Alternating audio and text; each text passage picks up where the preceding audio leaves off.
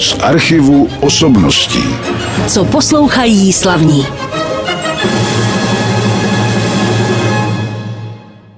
Vítejte při poslechu dalšího pořadu z archivu osobností, do kterého jsem si pozval dalšího hosta, tentokrát opět muzikanta. Oni, muzikanti, vůbec jsou nejčastější hosté tady u nás a musím říci, že jaksi z rodiny toho mého dnešního hosta už tady mnozí byli a mnozí ještě budou protože je to zase muzikantsky rozvětvená rodina, i když mnohdy teda nejsou pokrevně příbuzní.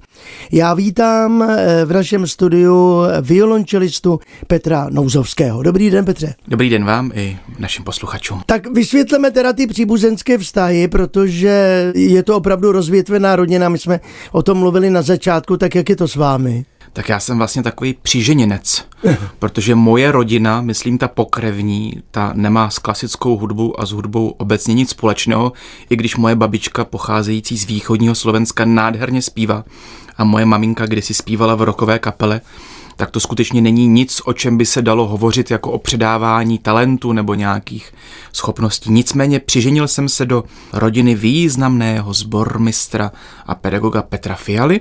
Přiženil jsem se díky Kristýnce, Fialové, teď už nouzovské, violistce a v podstatě Díky tomu jsem se stal i švagrem Teresky Fialové, teď už Bártové, čímž je tam vlastně zakomponovaná další rodina. Jirky Bárty violončelisty, což je krásný, protože u Jirky já jsem studoval před bratru 25 lety na konzervatoři a nyní, aby toho vaši posluchači neměli málo, tak nyní učím jeho syna Josefa Bártu, který je velmi talentovaný violončelista. Tak já se přiznám, že se v tom moc nevyznám dobře. Naši posluchači to třeba pochopili lépe, protože pro mne teda jsou ty příbuzenské vztahy vždycky složité. Kdybychom vzali takovou rodinu Bachu, tam už nevím vůbec nic.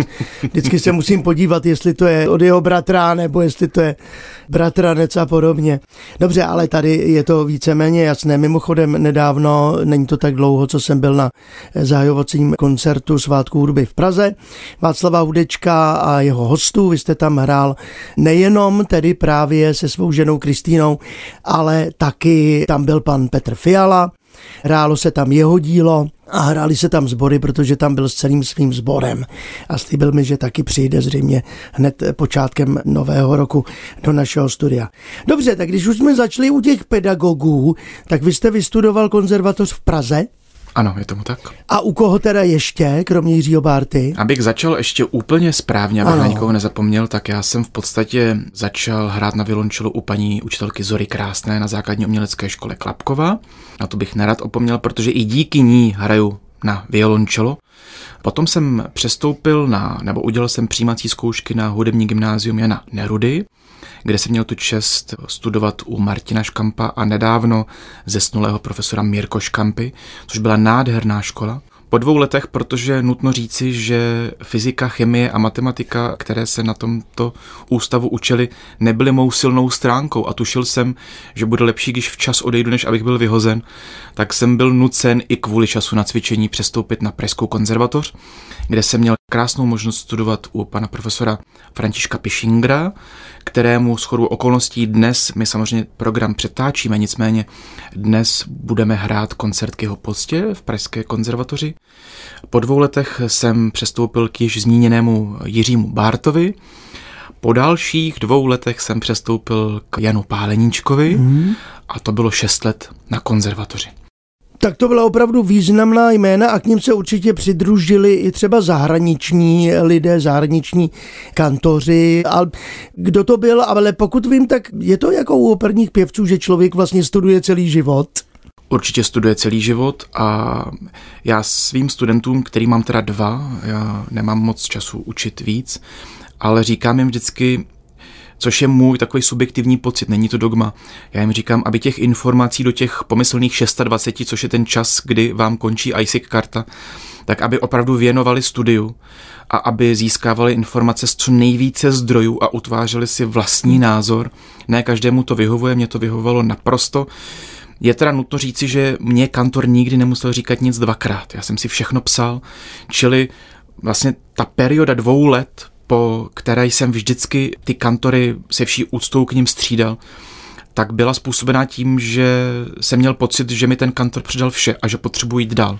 Takže na hudební fakultě AMU v Praze jsem studoval dva roky u docenta Jiřího Hoška, poté jsem přestoupil k profesoru Miroslavu Petrášovi, Soukromně jsem měl obrovský štěstí, že jsem ještě stihnul Stanislava Apolína, což byla nádherná osobnost nejenom solového a komorního violončela, ale i pedagogické činnosti.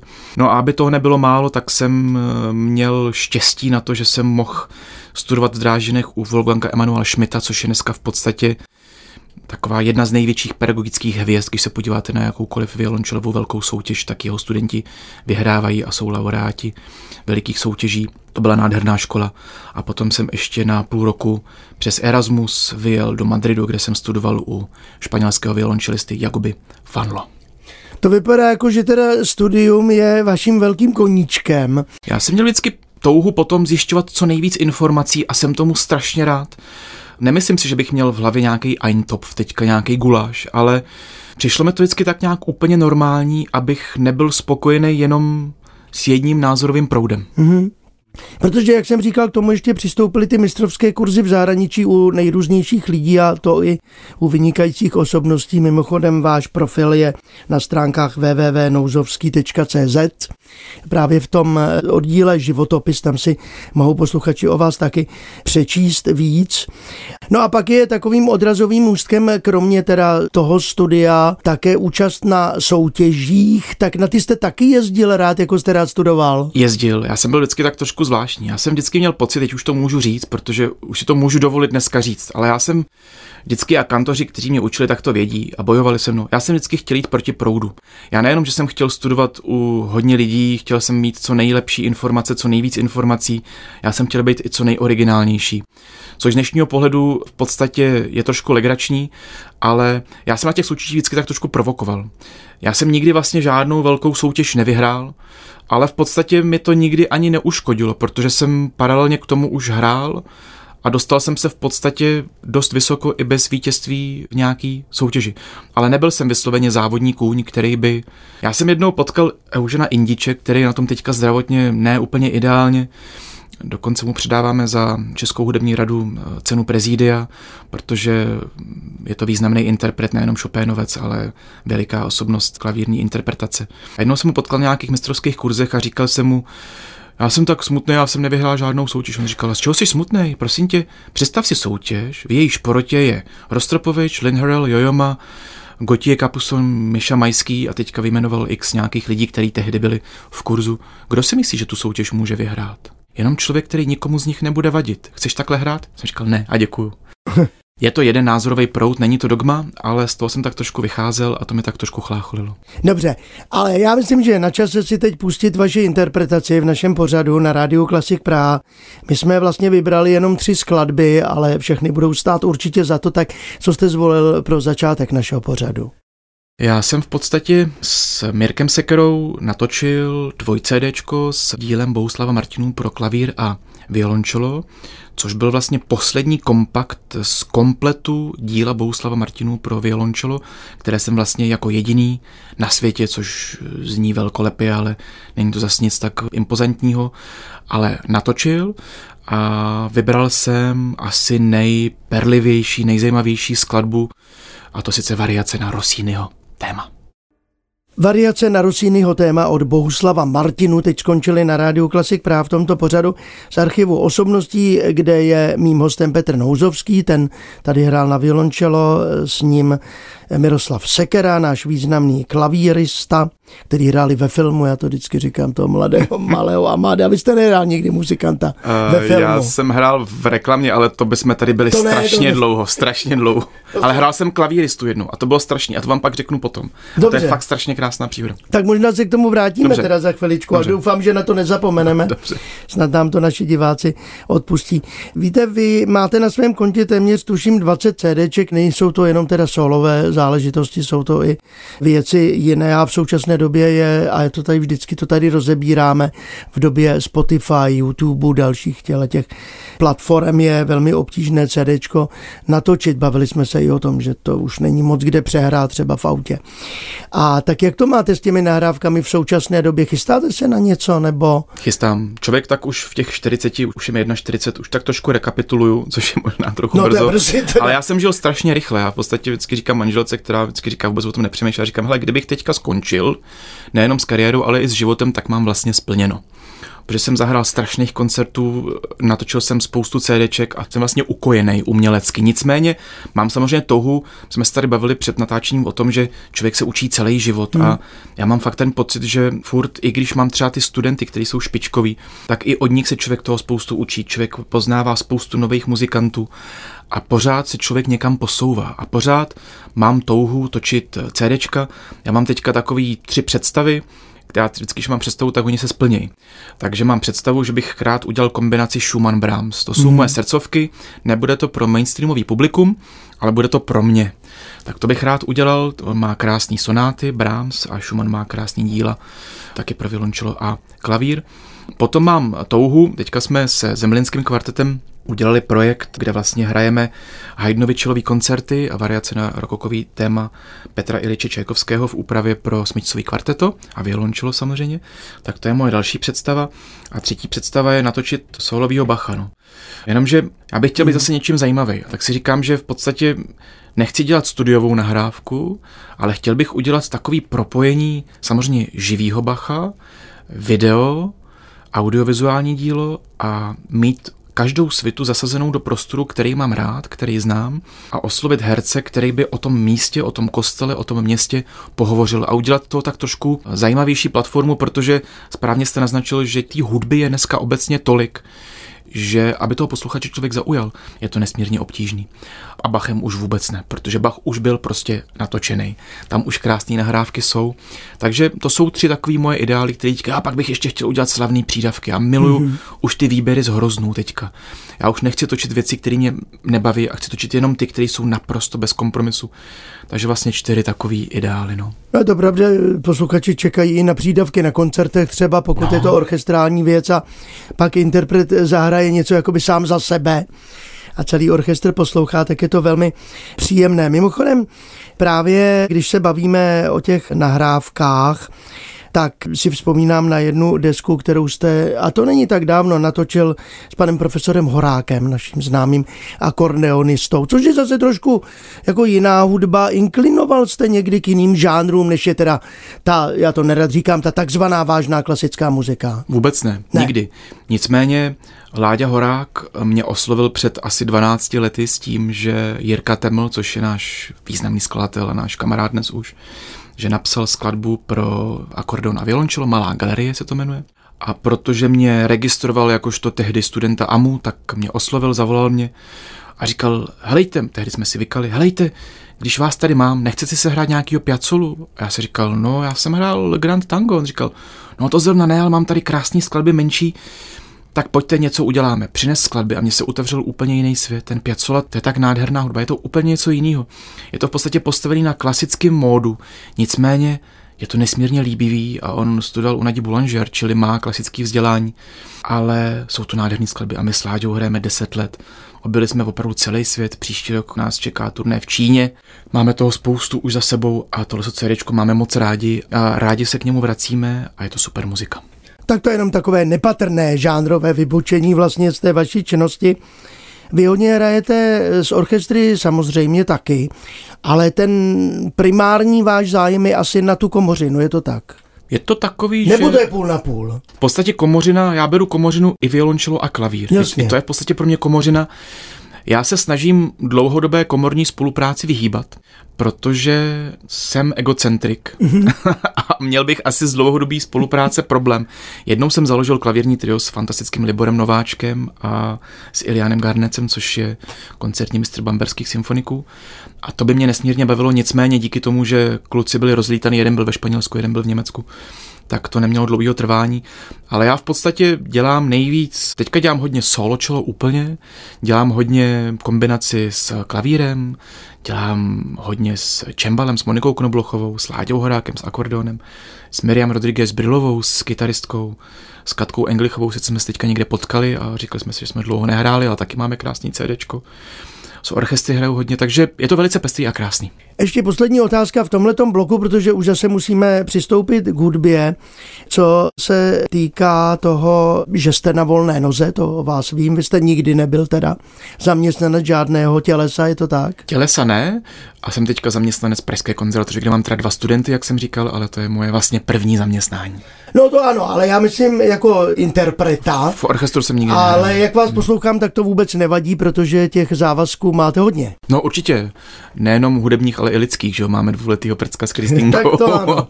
A to vám to je vlastně plný úvazek. Ano, to je na plný úvazek a teď ta hudba to je jako druhá část až vašeho života, dobře. Hmm. Tak si pustíme teď další skladbu, co jsme vybrali. Řekněte posluchačům. Vybrali jsme skladbu od mého tchána Petra Fialy a ta skladba se jmenuje Dialogy pro violu a violončelo a napsali nám pro naše tehdy připravované CDčko. A samozřejmě spolu s vámi tady hraje Kristýna Fialová Nouzovská. Moje manželka.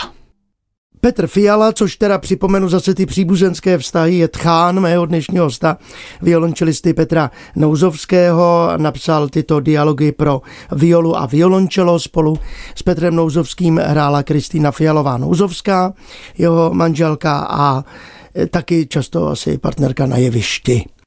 Tak tu nemáte jako, že nerad hrajete s někým, s tou rád musíte možná občas, Ne, nebo ne? Jak ne. se domlouváte, že tohle vezmete a tohle ne? Teďka to není úplně ideální, ale teda respektive začíná to být ideální. My jsme s Kristýnkou si řekli, že když byl Patrik úplně malý, tak že hrát nebudeme, protože my jsme v podstatě neměli a nemáme chůvu na hlídání. Jsou koncerty, které se odmítnout nedají a byla by to škoda, čili jsme dvakrát nebo třikrát hráli s Václavem Hudečkem, vždycky za doprovodu nějakého významného orchestru, ať to byla komorní filharmonie Pardubice, nebo ať to byl Baroko Sempre Giovane, nebo symfonický orchestr Českého rozhlasu. A vždycky to Patrik probrečel, nicméně teď už je ve věku, že jsme si řekli, že se nedá nic dělat. Zahajovali jsme spolu teďka sezónu zimních třeboňských nokturen a tam jsme si řekli, že už je dost velký na to, hlídala moje maminka, že už je dost velký na to, aby to nějakým způsobem zvládnul. Teďka máme takovou krásnou příhodu nedávnou, hráli jsme na Dnech soudobé hudby právě tuto skladbu, kterou jsme právě doposlouchali, dialogy Petra Fialy. A řekli jsme si tak co, vezmeme Patrika sebou do sálu, teď na ty koncerty nechodí zas až tak moc lidí, jako na potvoru bylo natřískaný sál no. a Patrik se rozhodl, že bude prudit. Mm. Takže ta skladba dopadla tak, že Patrik byl zaklíněný mezi stehny mojí ženy a mezi těmi stehny se takhle koukal na publikum. Máme z toho dokonce Byl i, fo- jevišti i fotodokumentaci. Ano, byl na jevišti, odmítnul být kdekoliv jinde. Publikum naštěstí to bralo tak, jak to je. Byl to vlastně krásný zážitek a společně jsme se tomu zasmáli. Ale Kristýna říkala, hele, když jsme hráli třetí větu a Patrik do mě začal strkat, že už teda půjdeme domů, tak jsem lehce znejistila. Ale, ale dokončili jste to, zvládli jste to. Jasně, zvládli jsme to. Dobře, máme málo času, tak to byl jeden z vašich rodinných příběhů, který se odehrál přímo na koncertu.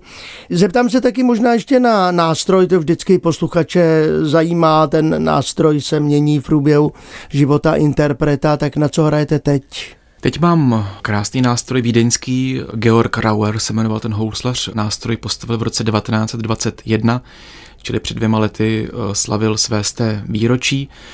Je to nástroj, který je, který je pro mě krásnou kombinací toho, že splňuje parametry solového nástroje, to znamená takzvaně jde přes orchestr, je slyšet za doprovodu orchestru, ale současně, když potřebuju, tak má krásnou barvu, čili se krásně pojí i s Kristýnkou, která má krásnou violu, nebo se pojí, pokud hrajeme v nějakém smyčcovém ansámblu, tak i s kolegy smyčcaři.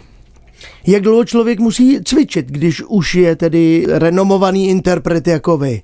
To záleží na vašich posluchačích, respektive na tom, co všechno vám umožní. Ne, je to komplikovaný, když jsem studoval na konzervatoři, tak jsem musel cvičit 9 hodin hmm. denně, což bylo hodně, ale hráli lidi i víc. Dneska v podstatě, pokud má člověk před sebou nabitý program, což po covidu je teďka všechno už na 100%, takže ten kalendář je naplněný stejně jako byl předtím, z čehož mám samozřejmě radost, protože hudba přežívá ale jsem trošku nervózní, protože s Prckem, s Patrikem vám není umožněno samozřejmě takové penzum času cvičit, protože i Kristýnka potřebuje cvičit. Takže teďka jsem na nějakých dvou, třech hodinách maximálně denně. Což není ideální, ale jak říkal Saša Večtomov, významný violončelista, říkal, člověk, který musí cvičit ve svém zralém věku víc než dvě hodiny denně, je odsouzen k zániku. Dobře. Tak to byla odpověď na další otázku od Petra Nouzovského. Jak jsem říkal, blíží se závěr toho našeho pořadu, takže my už se teď budeme věnovat spíše té současnosti a budoucnosti. Za chviličku máme na krku Vánoce, nebude to tak dlouho trvat, tak jak vy prožíváte Vánoce? Hodně se hraje? My nejsme typický muzikanti, kteří hrajou vánoční koncerty, čili my v podstatě se snažíme spíš jít do takzvaného diminuenda vzhledem k Vánocům, takže poslední koncert hraju 18. prosince a potom už hrát nechci a zahajuju další rok se Slovenskou filharmonií, což je taková už krásná tradice, obrok s tímto krásným tělesem, který mám opravdu nesmírně rád. Tak vystupuju, zahraju Čajkovského rokokové variace s Jiřím Rožněm a pak už ta sezóna nebo ten koncertní rok zase začíná. Zase začne na novo koncertní rok, vlastně sezona tu počítáme jako školní rok v podstatě ano. u nás, ale tam samozřejmě už ty výhledy máte také. Čím jsme se trošku dozvěděli, co vás čeká v té nejbližší době, je ještě něco zajímavého? Je tam spoustu zajímavých věcí, i když samozřejmě čím víc toho člověk prožije, tak tím míň věcí se mu stává zajímavým, zajímavými ale čeká nás, jak už jsem zmínil, turné s Ladislavem Horákem do Číny. Mě čeká turné s mojí dlouholetou komorní partnerkou Yuki Ichimurou, japonskou klavíristkou, turné do Japonska. Čeká nás spousta koncertních vystoupení, nebo čeká mě spousta koncertních vystoupení s velkou částí našich orchestrů a čeká mě spousta výzev rodinných s Kristínkou a s Patrikem, na což se také velice těším. No a samozřejmě, že na vás čeká taky teda případně nějaké to nahrávání, jak jsme si říkali. Pokud se povede, tak vám samozřejmě přeju, aby to vyšlo. Vždycky se muzikantů ptám, taky v tomto pořadu, protože se jmenuje z archivu osobností a většinou si hrajeme skladby, které nahráli sami. Tak dáte si někdy něco do ucha a nebo v autě pustíte si hudbu? Poslouchám hudbu, poslouchám hudbu, kterou se učím. Mm. Jsou na to různé názory u kolegů muzikantů. Já v podstatě, protože se snažím být perfekcionista, tak dostávám interpretovaná díla nejenom do prstové paměti, ale i do paměti sluchové. Je to i v případě Dvořákova koncertu, je to i v případě Čajkovského variací, Haydnových koncertů, které jsem hrál mockrát, opravdu to byly desítky, ne stovky provedení. A pokaždé k tomu přistupu úplně stejně, to znamená pokaždé tu skladbu cvičím hodně a když jedu v autě, tak ji poslouchám a dostávám ji do paměti. A dostám se tak trošku se jakoby nabuzu, stejně jako zápasníci MMA se rozpěstují na boxovacím pytli, tak já poslouchám hudbu, abych se dostal do rauše a abych dostal do sebe tu motivaci ze sebe dostat co nejvíc, protože ono to v mém pokročilém věku bývá čím dál tím složitější najít tu inspiraci, najít tu energii, protože těch aktivit, které člověk má, je opravdu hodně a je to krásné, ale je to někdy velice energeticky náročné. Dobře, tak já vás teď poprosím už o poslední skladbu. To bude skladba, kterou naši posluchači všichni znají, asi ji poslouchali i ve vaší interpretaci, i z našeho vysílání, ale přesto jsme ji zařadili, protože je to skladba krásná a populární, alespoň teda uvedeme jednu větu, takže řekněte vy, co to bude. No, dámy a pánové, umíte si představit konec našeho rozhovoru s něčím jiným, než je třetí věta z Dvořákova violončelového koncertu Hámol opus 104? Já tedy ne. Zahrajeme vám ji společně s komorní flarmoní Pardubice za řízení skvělého Stanislava Pavřínka. A já děkuji Petru Nouzovskému, že přišel do našeho studia. V tom svém pokročilém věku teda. A přeju mu ještě, aby těch koncertů byla celá řada, samozřejmě bude.